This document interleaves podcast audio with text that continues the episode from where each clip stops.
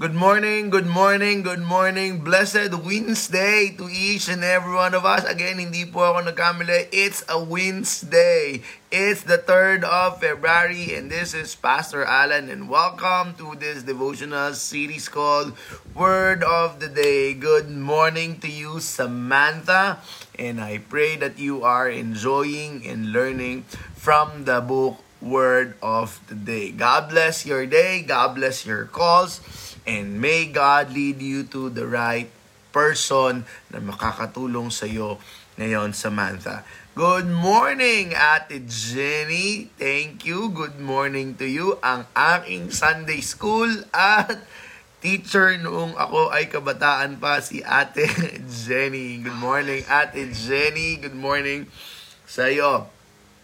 Alright, let's see. Uh, okay. Good morning to my wonderful wife, si Denise. Nandiyan na po siya. Aha. Ang isa kung bakit hindi, ang dahilan kung bakit hindi ko kailangan ng asukal sa kape dahil pinapatamis niya ang buhay ko. Good morning, Brother Winston. Napakalamig ng umaga and I hope you do enjoy your coffee for today. And good morning, Stella. Nabasa ko yung message mo na, yes, yes, I'll be seeing you this Monday. Congratulations, Stella. Again, this is a Wednesday. Wednesday. It's not Wednesday. It is a Wednesday because we're going to talk about some of the components or the factors in order for us to experience wins in life. Good morning to my mother-in-law, Nanay Josa. Of course, kasama niya ang aking father-in-law na si Tatay Domeng. Magandang umaga, Inay at Itay. Good morning sa iyo, sa kaibigan ko na si Albert, sa kaibigan ko si Pastor na si John, sa ay kay Ate Gina, and kay Marinette, kay Mara. Good morning to everyone. Alright, i-embrace muna natin ang declaration for this Wednesday is this. May God put a joyful song in your mouth. Like Sarah, may you be fruitful like Hannah. May you be honored like Mary. May you be favored like Elizabeth. Good morning, Brother Alan. Indeed, glorious Wednesday. Okay? Ulitin ko. May God put a joyful song in your mouth like Sarah. Kasi umawit si Sarah eh, when she gave birth to Isaac. May you be fruitful like Hannah. Remember Hannah, the mother of Samuel? Yun yung devotion ko ngayon, starting February. Wala siyang anak, but then he, uh, she asked for a son.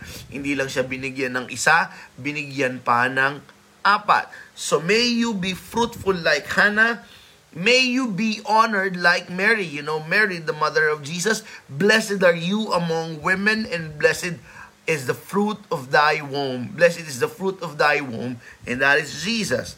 And may you be favored like Elizabeth. Remember, at an old age, God honored her prayer and gave her a son, and that's John the Baptist. Good morning, Pen. Bumili ka na ng English Bulldog para matuwa si Habi. Good morning, Brother Allen. Good morning, Catherine.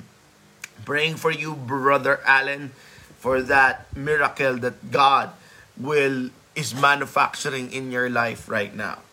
For the last time, may you embrace this declaration. May God put a joyful song in your mouth like Sarah. May you be fruitful like Hannah.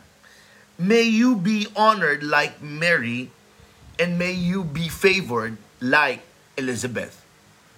Embrace that, and I declare for each and every one of us that all of those declaration, all of those anointing will take place in our lives. So, for this Wednesday, I will talk about failures. Okay? I will talk about failure. Na baka sinasabi nyo, para namang kakaiba. You're talking about Wednesday and now you're going to talk about failure. Mamaya, just stay put. But in order for me to tell about failure, let me tell you a simple story. A simple story na ang pangalan ng bida ay si Sarah Blakely. Now, who in the world is Sarah Blakely? Okay? Now, si Sarah Blakely is one of the newbies in the Forbes richest people in the world. Ibig sabihin, taon-taon kasi napapalitan o may pumapasok sa mga richest people in the world sa Forbes. Recently, if you're reading your news, ang number one na ngayon among the richest in the world is of course is Elon Musk. Hindi yumaman si Elon Musk sa pagbebenta ng kotse. If you will read more about his life, doon mo maiintindihan bakit siya yung pinaka mayaman ngayon. Alright? Now, Sarah Blakely is one of the newest member and probably one of the youngest. She's not the youngest. Yung binabasa nung asawa ko na bad blood, there was a time yung babae na yun, yung youngest. Pero it was a hoax, so hindi siya tumagal doon. But Sarah Blakely, itong kwento na ibibigay ko sa inyo, for quite some time, she's been a part of the Forbes richest list of richest people in the world. Now, sino ba to si Sarah Blakely? Now, Sarah Blakely was the one who invented the company or is the CEO of the company Spanx. Okay? Sa mga babae, probably alam nyo yung tinatawag na undergarment. Good morning, Jemima. Na yung garn undergarment, yun yung sinusuot ninyo para uh, basta yung pangloob ninyo na suot and she made a revolutionary discovery in making an undergarment na sobrang nagustuhan ng buong mga kababaihan. Una, walang naniniwala sa kanya. Eh, ganun naman talaga sa umpisa, walang maniniwala sa iyo. But eventually, she kept on pursuing that dream na meron siya. She kept on presenting until she presented it to the right person and somebody invested in her dream and the next is history. And yun nga, halos lahat ng babae sa buong mundo ang sinusuot nila ay Spanx. Sabi ko sa asawa ko, bakit ayaw mo ng Spanx? Sabi niya, mai-spank kita sa mahal, okay? So, napakamahal pala, and that is why she's wearing wakol, okay? Good morning, brother JR. I'm so amazed and blessed by your faith. Okay? So, yun yung story ni Sarah Blakely. However, when she was interviewed about, you know, Tell us about the reason of your success. One of the major factor na sinabi ng kanyang success is this habit of his father. Yung tatay niya na laging may tinatanong sa kanya at the end of the week. Ang tanong lagi sa kanya nung tatay niya, imagine this ha, imagine this ha, Good morning, Genesis. So, in the setup, so sabi niya, So, Sarah, could you please tell us about the factors why you are successful right now? Among the young women of this world, you became one of the newbies of the Forbes richest people. So, what is your secret? Sabi niya, what are my secrets? So, parang marami. And then, one of the most important factor in the secret of her success, yung ginagawa sa kanya nung tatay niya nung bata siya. All right? And every week, her father asked this same question again and again. Ang laging tinatanong, what did you fail at this week? Ulitin ko. Ang tanong lagi sa kanya ng airpods niya, what did you fail at this week? Anong aspeto ng buhay mo ang natalo ka o nabigo ka itong, nakara- itong nagdaang linggo? So unang-una isipin nyo, ang weird naman, every week tinatanong siya, what did you fail as this week? She said, that's my secret. Every week, my father is asking me, what did you fail at this week? And, post muna tayo ron. For those of you who are watching right now, would you be brave to answer this question? What did you fail at this week? Or what did you fail at this month, last month? Or if you want, can you share me the top two failures that you have in your archives or that you have in your memory bank? Pwede ba i-share mo kung kaya mo if you want the top two failures na alam mo, na commit mo o naranasan mo? Because in the story of Sarah Blakely, every week tinatanong siya ng airpods niya, What did you fail at this week? Sarah, what did you fail at this week? Genesis, what did you fail at this week? Pastor JR, what did you fail at this week? Jemima, what did you fail at this week? Brother Winston, what did you fail at this week? Brother Carlos, good morning. So, if you want to share, can you share top two, at least one? Good morning, Attorney Desiree. At, at least one at least one failure that you've experienced in this life? What did you fail at this week? That was the question every week ng tatay ni Sarah Blakely. And I ask the same question to you. What did you fail at this week? What did you fail at this month? What did you fail at? Probably sa buong karanasan ng buhay mo. Would you be willing to share? Ano yung failures na naranasan mo? Maghintay lang ako. Kay Brother Allen, di pa naandar yung second set ng 52 days ko. The rest are related to it. Wow, thank you. Thank you for uh, being vulnerable in this community. Yan, sabi ni Brother Allen, si Captain Allen, hindi pa siya, hindi niya napapaandar yung 52 days niya. Sige, thank you. Sino pa ang gustong mag-share? Failures. Kung hindi man this week, last month, or probably mamili ka ng mga failure sa buhay mo at i-share mo lang, okay? Ito yung failure na naranasan ko. I failed kay, kay Stella, failed to meet my personal quota para ma-hit ko yung goal ko. Okay? Thank you, Stella, for sharing that, for sharing that failure. Sige lang. O habang nag-iisip yung iba pa, ako, I failed at at doing the hog and chicken business. Okay? Noong nagnegosyo ako ng babuyan at nagnegosyo ako ng manukan, lugi, nalugi, nalugi. And I believe I failed that in that industry ng business. O yan. Uh, tingin ko sa showbiz nag-fail din ako kasi hindi na ako naglalalabas. Hindi, joke lang. come on, come on. Probably two or more. Share us thy failures. In a Wednesday morning, share us thy failures. Alright? Tayo natin. Mm-hmm. Sige lang. Sige. Kung yung iba habang nagtatype pa, the very reason why I ask your failure, because remember, in the interview of Sarah Blakely, tinanong siya, ano ba ang dahilan ng iyong tagumpay? And then she told this that every Friday or every last of the week, may habit or may ritual yung tatay niya. Tinatanong siya, ang sabing ganon, ang tanong sa kanya nung tatay niya is, what did you fail at this week? Lagi yung tanong. And then because of that question na over and over, tinatanong sa kanya ng tatay niya, ang sinabi niya, her, her father is teaching her not to shove it off the failure in her face. Hindi yun yung reason ng tatay niya. Because of the constant questioning of her father every week. Pag sinasabi, Sarah, what did you fail at this week? Kapag ka, kapag ka ang sabi ni Sarah, nothing, ang sasabihin ng tatay niya, oh, that's too bad. Okay?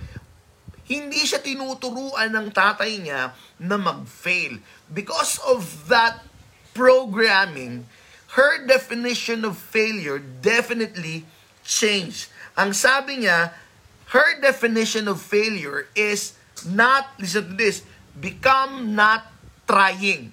Alright? And failure is not the outcome. According to her, because of that weekly question ng tatay niya, what did you fail at this week?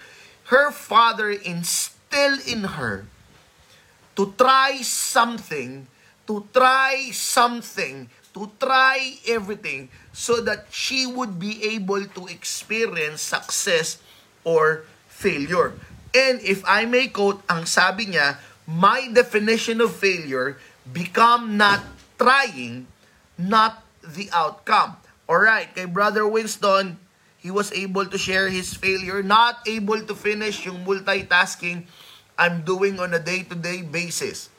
Getting clients for our food business. I'm feeling that I'm waiting for God to give me a sign instead of me doing it right now. Powerful. Thank you for sharing that, Brother Winston. Stay put up to the end and I believe this message is for you. And I believe this message is for each and everyone. Good morning, Tita Nenny. Alam ko malamig na dyan sa Las Vegas. Good morning, Jackie. Now, Sabi niya, because of that question that my father always asks, at kapag ka sinasabing, what did you fail at this week? Ah, nothing, father. Nalulungkot daw yung airpods niya. Ah, okay, that's too bad. And because of that, her definition of failure is not trying rather than the outcome. Ulitin ko, pag tinanong mo siya, what's failure? Failure for me is not trying. Failure for me is not doing anything. Failure for me is not the outcome. Failure for me is not moving or doing anything. Okay? The truth of the matter, listen to this, the truth of the matter, ang common source ng paralysis sa buhay natin is the fear of failure. When I say paralysis, hindi ka makakilos because you are afraid of failure.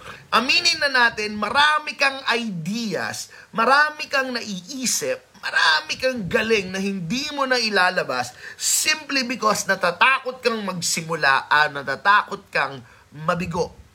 Aminin natin, and I admit, I have a lot of wonderful ideas. You have a lot of powerful ideas. You have a lot of potential, but it prevents you from moving forward or doing anything because, because, excuse me, Andres, because you are afraid to fail. Now, ang tignan mo, pag sa definition ng failure, lack of success, sabi ni Webster. But if you will look at the quotation from some of the, from most of the successful people, bibigyan ko lang kayo. For them, failure is like this. Sabi ni, ni Sister Josephine, failed ko hanggang ngayon, hindi pa po batapos tapos yung paglipat, pag-ayos ng mga gamit ko kasi hindi ko ma-let go. Alright, thank you for sharing that. Thank you, Brother Nixon, for reiterating that. Now, sabi ko sa inyo, pag tinitingnan yung dictionary, what is failure? Lack of success. But if you will look at the thoughts of, of these successful people, what is failure? According to Paulo Coelho, one of my favorite mm, novel writer, sabi niya, the one who falls and get up is stronger. And the one who never tried, do not, and, uh, sorry, the one who falls and get up is, is stronger than the one who never tried. Do not fear failure, but rather fear not trying. Look at that! Who in the world is Paulo Coelho? Well, siya lang naman sumulat nung The Alchemist, siya lang naman sumulat nung The Fifth Mountain, siya lang naman yung mga kapag interview ng mga ano, ng mga matatagumpay na tao. Who's your favorite author? One of them is Paulo Coelho. Ano sabi ni Paulo Coelho? The one who falls and get up is stronger, and the one who never tried Do not fear of failure, but rather fear not trying. Oh, ito pa, si Albert Einstein. Kailangan pa ba ng introduction ni Albert? Good morning, Bong. Good morning, Anne. Sabi rito, a person who never made a mistake never tried anything new. Very simple. Albert, what is failure for you? Well, a person who never made a mistake never tried anything new. Last na lang, si Walter Brunel. Anong sabi niya? Failure is the tuition fee you pay for success. Failure is the tuition fee you pay for success. I hope you see the disconnect. The disconnect is this. The English dictionary define failure as lack of success. But all of these successful people, when asked about failure, to them, failure is something good. To them, failure is the same mindset with Sarah Blakely not trying anything new. Now, let us look at what the Bible have said about failure. Now, let us look about the perspective of the wisest man who ever lived para sa akin, ha, para sa akin, here on this earth. None other than King Solomon. Ano ang sabi ni Solomon? He described what a failure is, and he described those person who keep on trying. Sabi dito, Proverbs 24 verse 16, For the righteous falls seven times and rises again. But the wicked stumble in times of calamity. Look at that. Look at that. This is how he described the righteous. The righteous falls seven times. So don't ever think that you are not righteous or something's wrong with you if you failed. And according to Solomon, the righteous fall seven times. Eh, hindi naman unlimited yung mistake, okay? If you are trying in this something one, actually, Solomon gave us a grid. The righteous falls seven times, sabi niya ganon, and rises again. So how did Solomon describe those who keep on failing yet getting back up? Righteous. Matindi yun. And Jesus said, Blessed are those who hunger and thirst for righteousness, for they shall be filled. Righteous people have, are very close in God's heart. Akala natin yung righteous lang yung mabait, walang ginagawang bisyo, walang, hindi lang yun ang righteous. And to Solomon, righteous are those who fail yet get back up. E paano ka ba mag-fail? If you keep on trying, if you keep on doing, if you keep on moving. And look at how he described the wicked. But the wicked stumble, nadapa, in times of calamity. Hindi na bumangon. Look, ang mga righteous, they fall. They fail. Yung mga wicked, natisod lang, hindi na bumangon. So I believe you do not need a scholar to explain that to you. It's plain and simple. Those who try and fail and get back up, baby, you are righteous. But those who try and stumble and started to quit, baby, you are wicked. And wicked is a very harsh word. It is a strong word. Wicked means synonymous to evil. Wicked means, grabe, demonyo. That's wickedness. Now, medyo harsh, pero pag sinabing hindi ka sumusubok sa mga bagay-bagay na dapat mong ginagawa, wicked ka daw. In malayo-layo, demonyo daw yung ugaling demonyo daw yon. Yung takot sumubok. Sabi yun sa Bible, ha? How? What are you waiting for? What are you waiting for? Move wisely, kapatid. What are you waiting for? Calculate those you can calculate. Pero I guarantee you, kasi baka sinasabi, eh, paano ako mag-move forward? Di ba? Tinuruan tayo. Plan muna and mag-calculate. That's very biblical. But the truth of the matter is, no matter how hard you calculate, hindi mo maka-calculate the totality of the outcome kung ano man yung pinapasubok sa iyo ni Lord. You may calculate as much as this, but there will always be a space wherein there is what we call the unknown, and that is the room for God. Remember, for the past four days, I've been talking about make room for God. And those things that you cannot calculate is the area of God's expertise. He's infinite and we are finite. And you have to understand, look at this. If you will move in the aspect of knowing everything, there is no room for faith. And when there is no room for faith, what you will be fabricating is your miracle, and you will not be fabricating the miracle of God. Because that room that you will leave for God, that is where the miracle takes place. So I'm telling you, go! Start that book of yours. Bakit mo hindi mo masulat? Wala kasing bibili, wala naman magtitingin ng libro ko. Sino may sabi, bibili kami.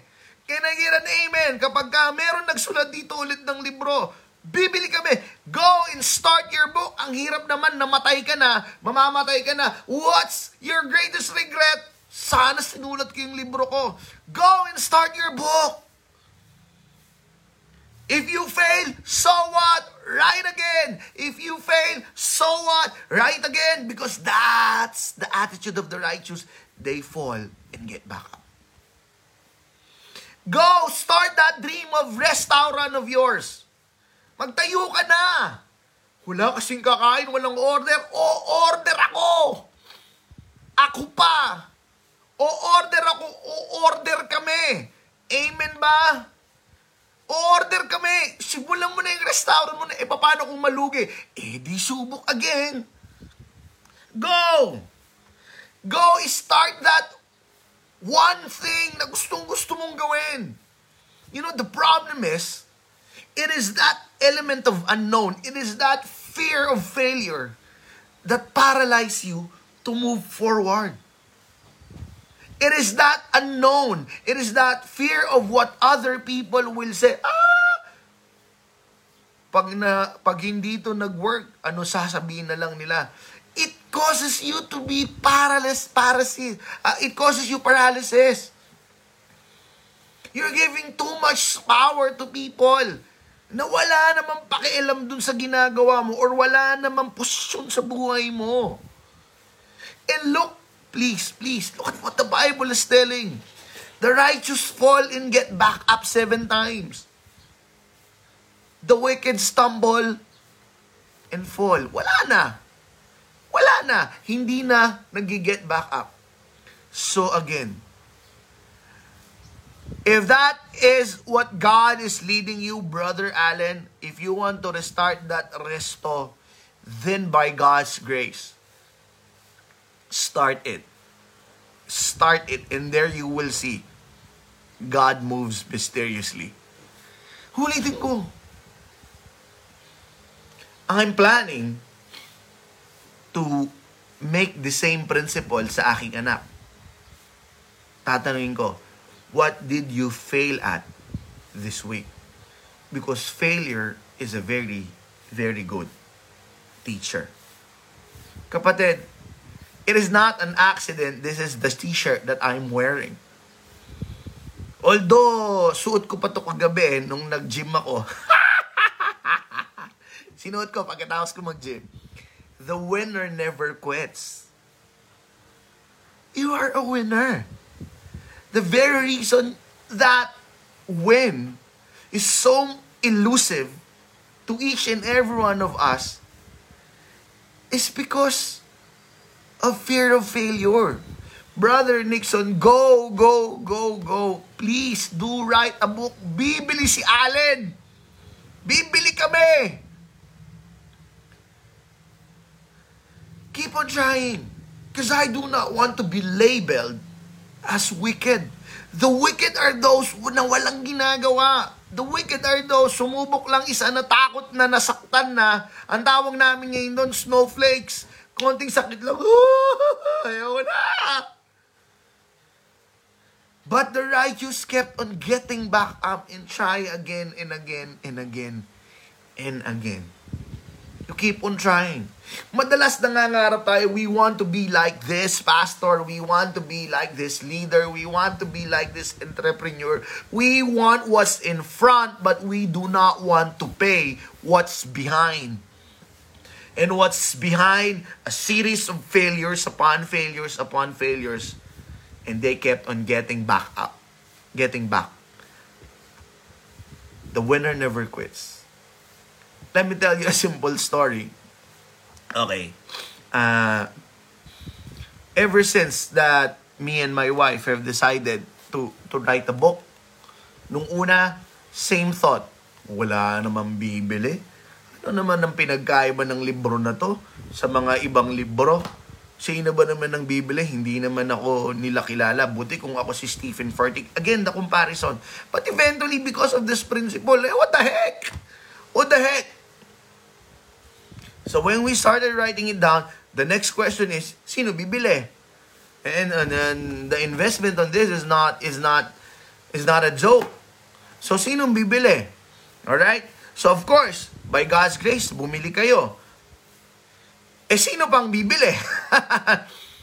Now, meron akong kaisipan, ah hindi.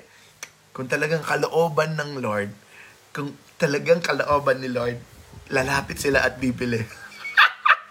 Siguro sabi ni Lord, Huy, tama dyan eh. Kumilos ka.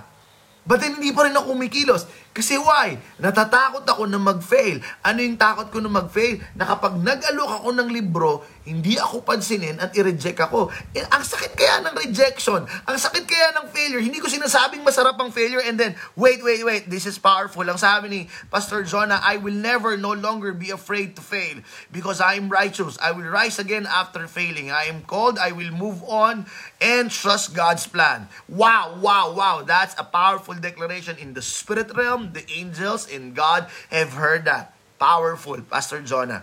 And of course, hello, Carlon. So balik tayo. Hindi, kung gusto nila sila bibili, sila lalapit. And then, God rebuked me. Ano ka ba? That's not the reason why you are not moving. The very, kasi kilala ko naman yung sarili ko. Kilala mo naman yung sarili mo eh. The very reason why I'm not moving is because I'm afraid that I will be rejected or I will fail. And then one day, naalala ko yung two decades na binasa ko ng libro, Rich Dad and Poor Dad by Robert Kiyosaki. May isang babae, ang galing. Talagang MBA, PhD, sa lahat, sa, sa, sa Stanford, sa Harvard, talagang lahat ng academic features nandoon sa babae. And she had this dream, I want to write a book. So, she went and asked Robert Kiyosaki for an interview. And anong tanong niya? How did you become a successful writer? Ang sagot lang ni, ni, ni Robert Kiyosaki, learn how to sell. Learn how to sell. Magbenta ka na-offend. Na-offend yung babae. What? Of all my degrees that I have in life, of all my creative writing, literary something, chubacenes, you are asking me to sell? And then tumawa si Robert Kusayak. True story. Did you get a copy of my book? Yes, as a matter of fact, I got this. Look what does it says. Best-selling author. It did not say best writer best-selling author. There you have it. If you want to be a very successful author, you learn how to sell. And because of that, na-rebuke ako. What the heck? And I started selling the book. I started messaging book. Successful people. Yun yung challenge sa akin ng Lord. Sell your book to successful people people. Pag sinabi kong successful people, ito yung mga milya-milyahe, milyahe-milyahe, yung agwat sa akin. Ito yung talagang malulupet. Okay? Ito yung mga 30 mil, 40 mil yung miyembro. Ito yung mga talagang tinitingala sa syudad. I'm not kidding. Binenta ako, bra! Binenta ako. At bago ko binenta, lagi nisa, naku, ginawa ko, baka mapaya ako. What the heck? I do not want to be called wicked. I want to be called righteous. Binenta ko, binenta ko. Ano nangyari?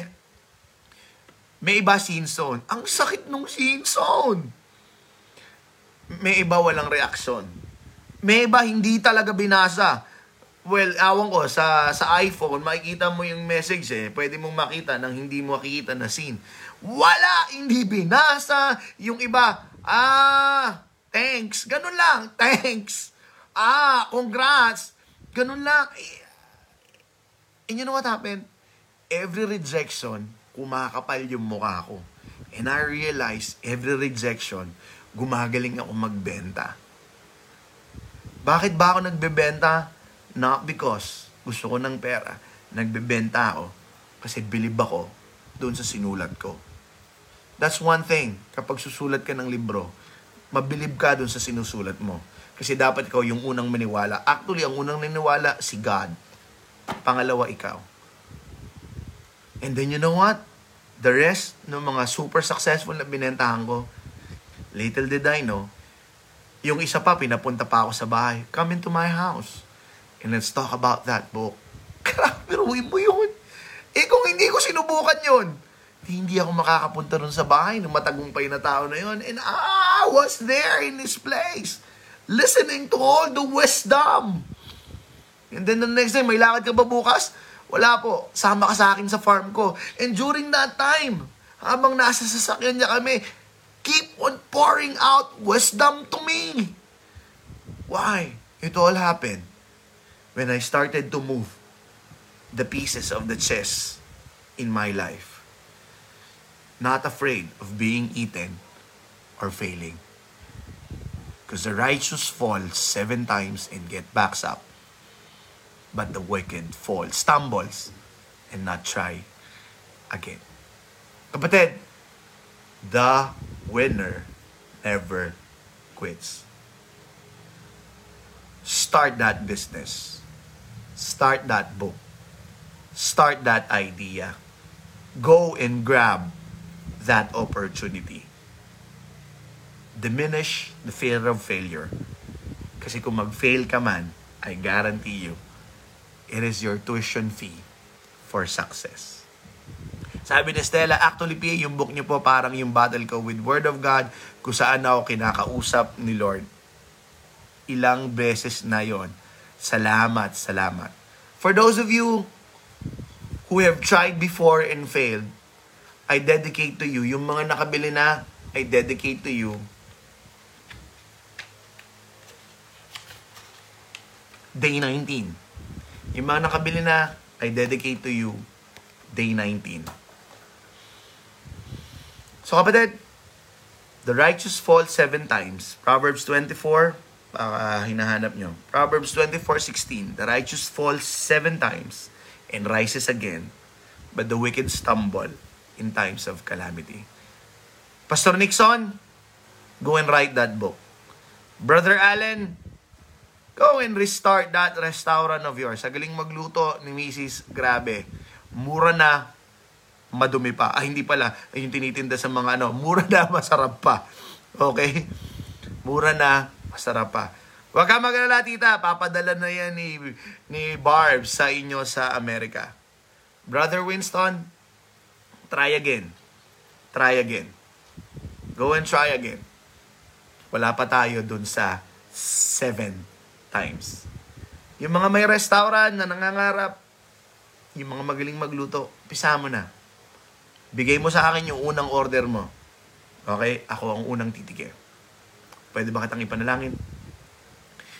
Lord, tinataas ko ang aking mga kaibigan sa'yo. Maraming pagkakataon ng buhay namin, natikman namin ang bangis at ang pait at ang sakit ng kabiguan. And because of that, our natural instinct kick in, ayaw na namin sumubok. It's pretty normal, Lord. But you have not created us to be normal. You created us to be extraordinary. And thank you for this simple rebuke from Solomon. We are righteous because the righteousness of Christ lives in us. And therefore, Lord God, failure is part of the journey, but we keep on getting back up and learning and learning from those failures. Starting today, Lord God, we offer this to you. Our fear of failure, we lift it up to you. Take it away. Rather, allow us to be afraid of not trying. Kaya Panginoon, sa pagkakataon na ito, it will definitely be a Wednesday because these brothers and sisters of mine will eventually start again what they've started. In Jesus' mighty, powerful name. Amen. Alright, alright. Okay, God bless. Tomorrow, it will be an excited one. We will talk about a woman called Pinaina.